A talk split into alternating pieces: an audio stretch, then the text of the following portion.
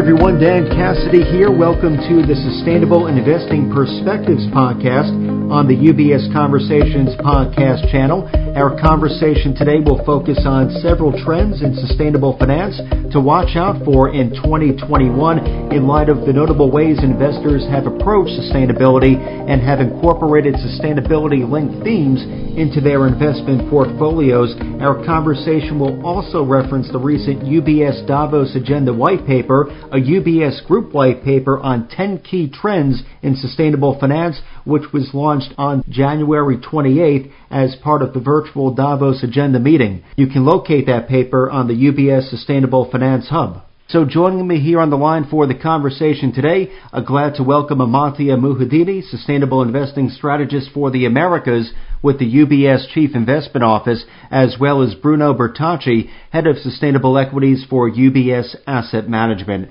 So Amantia, Bruno, great to be with you both on the podcast today. Thank you for joining us and looking forward to our conversation. Great. Thanks, Dan. Thanks for having us. Absolutely. And to get things started, Amantia, I know and we have been talking about this over the past couple of weeks. The sustainable investing space is quickly growing. Uh, we're clearly seeing innovation across the board.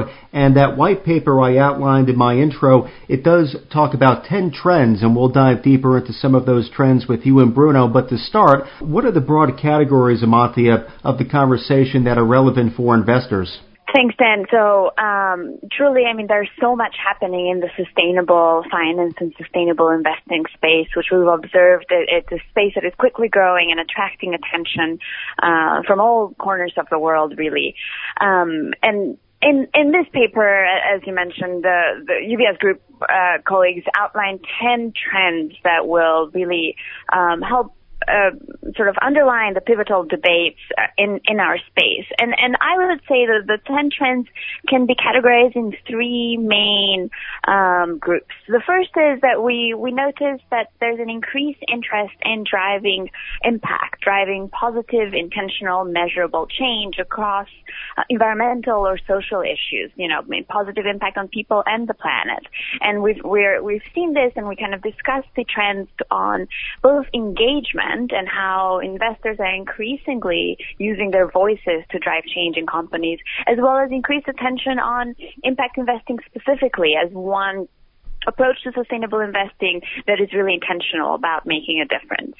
Um, secondly, a second category of of trends that we observe and, and we write about um, have to do with the specific developments across industries which will bring significant uh, growth uh, opportunities. And and really, will as you said, we'll go deeper into some of these later. But um, it they're related to all of the innovation and the momentum around climate change, around innovation and solutions related to climate change and the problems, but also around um, innovations in, in food and agriculture, such, such as meat alternatives, or the increasing importance of social issues, with diversity being one key one among them.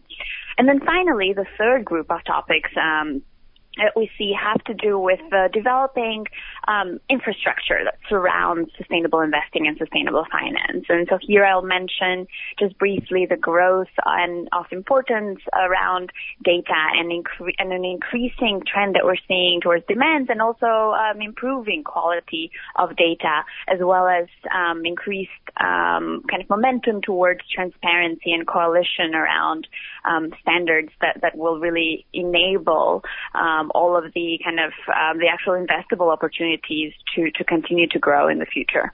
Well, thank you, Amantia, for outlining and explaining those categories for us. So, uh, Bruno, perhaps we can set the scene a bit. What has been the trend in SI growth and what exactly is driving it from your vantage point? Yeah, so there has been tremendous growth and it's been accelerating uh, over the past couple of years. And there are a number of things that are driving it. Uh, first, there's a bit of a technical side of it, which Amantia uh, uh, hinted at, which is uh, the evolution of the data that makes SI investing possible in the first place. And the broad understanding that this data is material and helps you make better investment decisions. You understand more about how a company you might invest in actually works and it leads to uh, better portfolio decisions. I think that's really important. And that data has moved from being uh, nice to have to an absolute need to have in the acceptance of the materiality of that data by entities like the CFA Institute and pension funds and so on. So that that's an important part of it. The other part is really the human element of it, which is, well, uh, I use this analogy from time to time, but there's a little bit of an analogy with food. And what I would say is, well, when I was a kid, my mom would serve lunch. I would never have thought of asking where did this lettuce come from, you know, or what kind of chicken is this? It was just food. But now people are very focused on food, where it comes from, what kind of food is it? Is it organic? What about GMOs?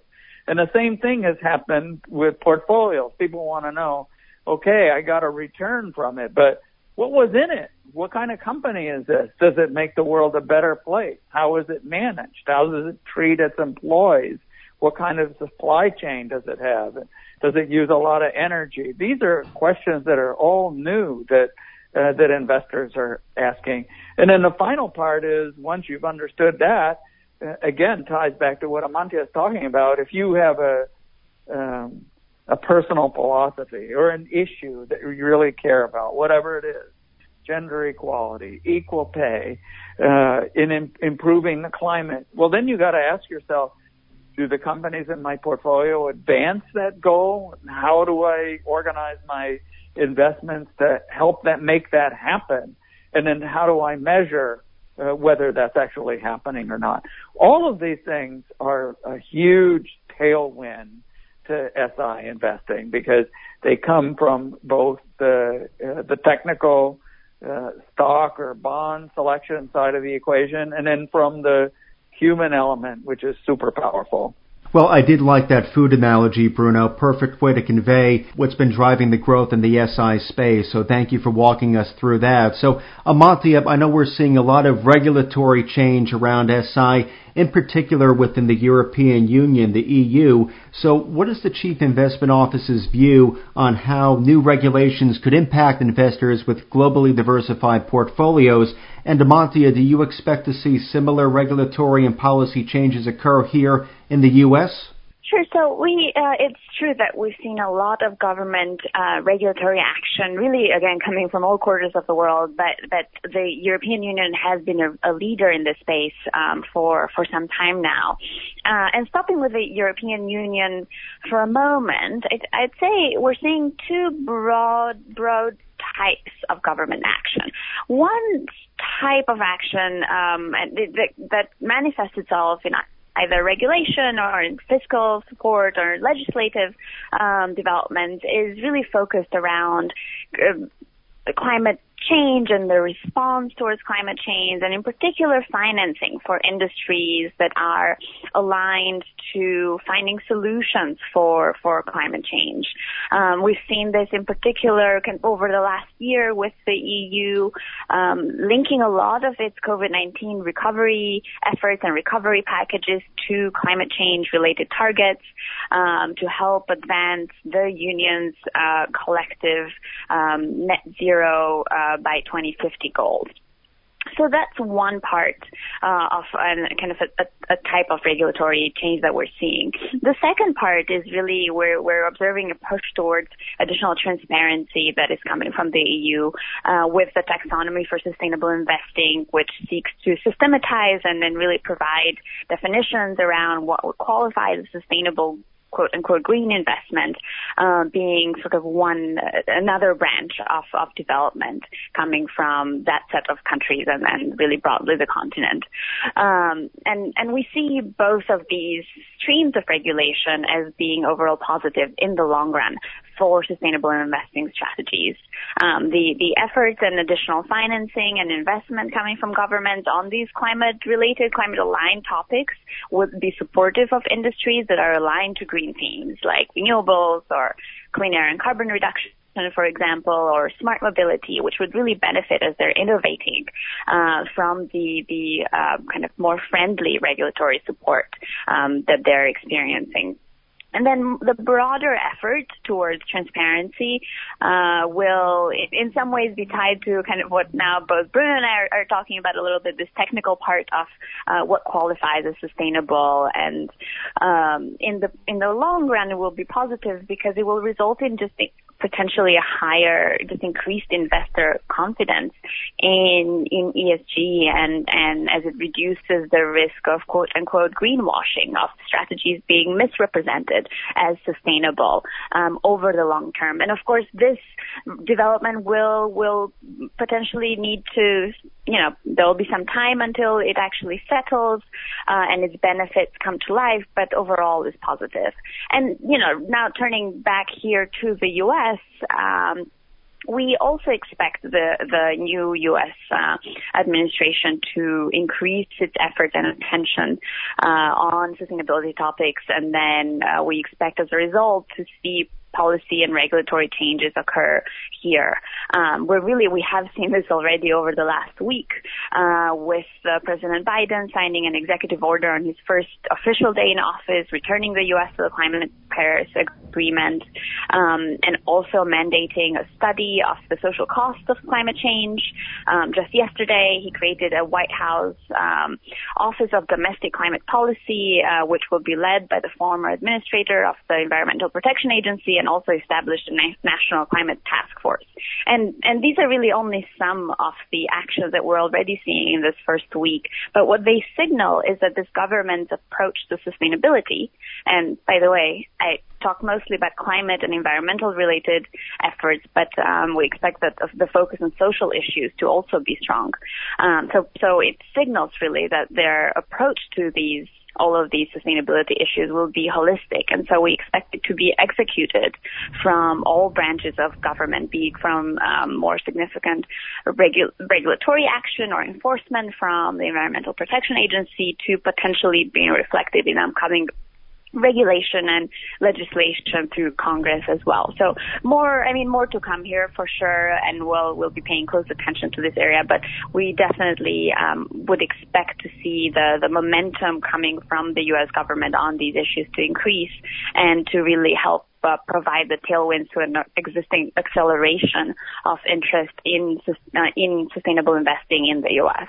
Well, thank you, Amantia, for the color provided on the regulatory environment. Clearly, a lot of developments to track, both here in the U.S. as well abroad. So, Bruno, there's clearly ongoing interest in sustainable investing, and UBS's view is that a green recovery is coming. But in addition to the opportunities, Bruno, what are the risks associated with increased exposure to those areas? Sure. Uh, let me touch on a couple points with that. Before before I do that, I just wanted to expand slightly on what Amantia said, which is absolutely true. But one of the things that I don't think is well appreciated is that regulators are reacting to questions from the markets, right? That, uh, for example, uh, understanding whether a product is truly sustainable or not. Well, that's a question that an individual or an endowment or a pension fund uh, is asking uh, to provide transparency. And so the regulators are trying to put in place uh, uh, methodologies that will allow the market to work more efficiently. And the same thing goes with data. People are saying, organize this data in a way we can make better decisions. Uh, and the regulators are reacting to that. This isn't something where regulators are dreaming this stuff out and imposing it on us. They're really just trying to organize things so that there's better transparency. But in terms of uh, the green recovery and risk, uh, there are a couple things. The first is uh, the EU taxonomy has a little bit of sprucing up uh, to do, in my opinion, and in the opinion of the other folks that are involved in this area. And that's because it clearly defines what are meant to be green investments, but it really doesn't uh, say much about uh, what you might call a brown investment or how a brown investment becomes a green investment, even though there are actually some pretty good examples in the EU technical experts working group paper. So I think uh, that's something that needs to be evolved. There is a risk. There's a risk that everyone piles into the same parts of the market and you've got uh, overvaluation going on in uh, in segments of the market that map to these ultra green area. So we have to deal with that. And the other thing that maybe is not appreciated is the risk that we leave behind brown industries that need to become green. You know, uh, we can't really lower uh, the curve in terms of carbon emissions unless we take all these traditional carbon intensive industries like steel and cement and whatnot and turn them into something that's that's much cleaner. So solar panels alone won't solve the problem. And so these companies will need to issue green bonds and refinance their companies and raise capital to change the way their business works. And, and that's a risk. And so, but I would say, look, uh, this is an industrial revolution in the making. There'll be tons of opportunity, both in uh, solution providers, in providing capital to companies that have the, the wherewithal, the guts, and the technology to change the way their business works. And I think uh, in the end, uh, we will be left with a much more robust, well managed, and much greener set of companies, and that's where the opportunity really lies. So, Amantia, as a follow up to Bruno's commentary, can you speak to some areas of opportunity that you see emerging that investors should pay attention to? So, um, in, in, a way, I'll, I'll, I'll just pick up where Bruno left off, really, because we we do agree on some of those areas of opportunity as being um, important and and potential providing potential growth opportunities for the future. So, I'd say um, we started by mentioning a little bit private markets and, and really impact investing and how investors are increasingly paying attention and they're, they want to know now what, uh, what is the real world change that their investment dollars are kind of leading to. And we think as this uh, trend continues, um, really there there are opportunities here that, that can provide this increased increased transparency and also increased um, positive impact. And and this can be expressed through either in the private markets uh, through through growth or venture or other opportunities that are explicit in how they intentionally target positive change, or in liquid markets through fixed income instruments um, like uh, multilateral development bank bonds, for example, which will provide an exposure to financing some, um, um, as a way to address uh, some of the sustainable development goal challenges, for example, or through equities in, in engagement strategies that are um, very clearly looking to bring some of these brown industries, as as Bruno mentioned, towards um, innovation um, and and to kind of help provide the solutions that we really need.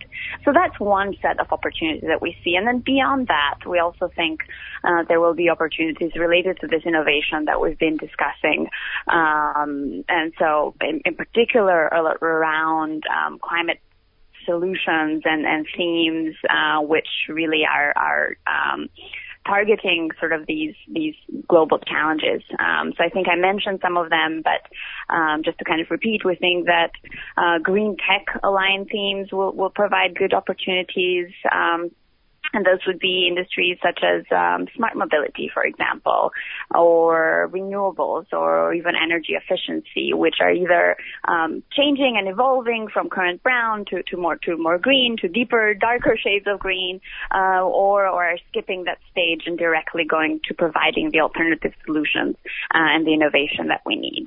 Thank you, Amantia, for highlighting some of those emerging opportunities. So, uh, for this question, maybe Amantia, Bruno, you can both weigh in. Beyond these specific opportunities, what are some overall takeaways on the future developments we expect to see in the industry? One of the things that Amantia has talked about is the evolution of a standardized set of uh, ESG reporting metrics. And I think we're on the brink of that. And if you look over at financial data uh, for kind of historical example, well, what happened with financial data is that uh, the Financial Accounting Standards Board, which uh, sets the reporting requirements for public companies, uh, became empowered by the SEC to became become the rulemaking body for that. And in 2002, the Financial Accounting Standards Board and the International Accounting Standards Board agreed to converge U.S. and non-U.S. accounting standards. We take all of that for granted, and yes, it, it started really almost 30 years ago. But this resulted in, a, in an outcome where uh, accounting around the world is really, really similar. And so we don't need to be making the kinds of adjustments that we had to make before that. And we're on the brink of that. The, the major data standards organizations, uh, for ESG data have uh, formed an agreement to converge uh, what they're doing. Um, the uh, IFRS, which is the International Financial Reporting Standards Foundation, uh, is going to likely converge what it does with the Sustainability Accounting Standards Board. I think regulators are very, very interested in the outcome. And so we can see a world where the same kind of coherence and transparency that we take for granted for financial data will emerge for ESG data and this whole alphabet soup of terms and organizations uh, will be uh, coherent. We'll make some sense out of it, and you'll be able to open uh, company reports and see uh, coherent data that's similar across companies around the world. So take a little bit of time, but I would say uh, I'm a bit of a movie fan. This is a preview of coming attractions, right? This is this is what we're going to see uh, a couple years down the road, and I think uh, the initial uh, previews of the movie are already on the screen. Amantia, anything else you'd like to add? No, I think I, I wouldn't want to spoil the movie any further. Although I wish I could. Um, I, I, I would agree entirely with what Bruno mentioned.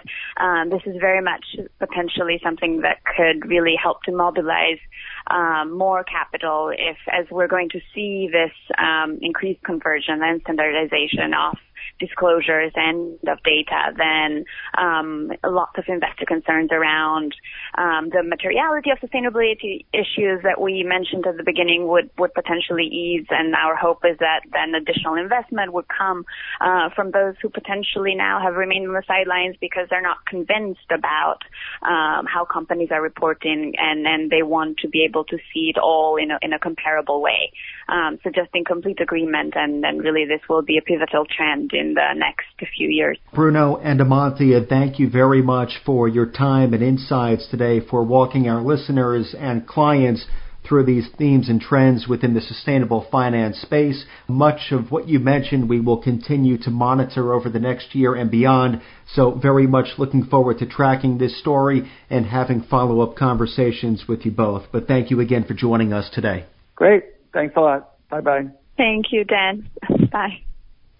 UBS Chief Investment Office's investment views are prepared and published by the global wealth management business of UBS AG or its affiliate, UBS. This material has no regard to the specific investment objectives, financial situation, or particular needs of any specific recipient and is published for informational purposes only. As a firm providing wealth management services to clients globally, UBS AG and its subsidiaries offer both investment advisory services and brokerage services. Investment advisory services and brokerage services are separate and distinct, differ in material ways and are governed by different laws and separate arrangements. In the USA, UBS Financial Services Inc. is a subsidiary of UBS AG and a member of FINRA SIPC. For information, please visit our website at ubs.com forward slash working with us. For a full legal disclaimer applicable to the independent investment views produced by UBS, please visit our website at ubs.com forward slash CIO dash disclaimer.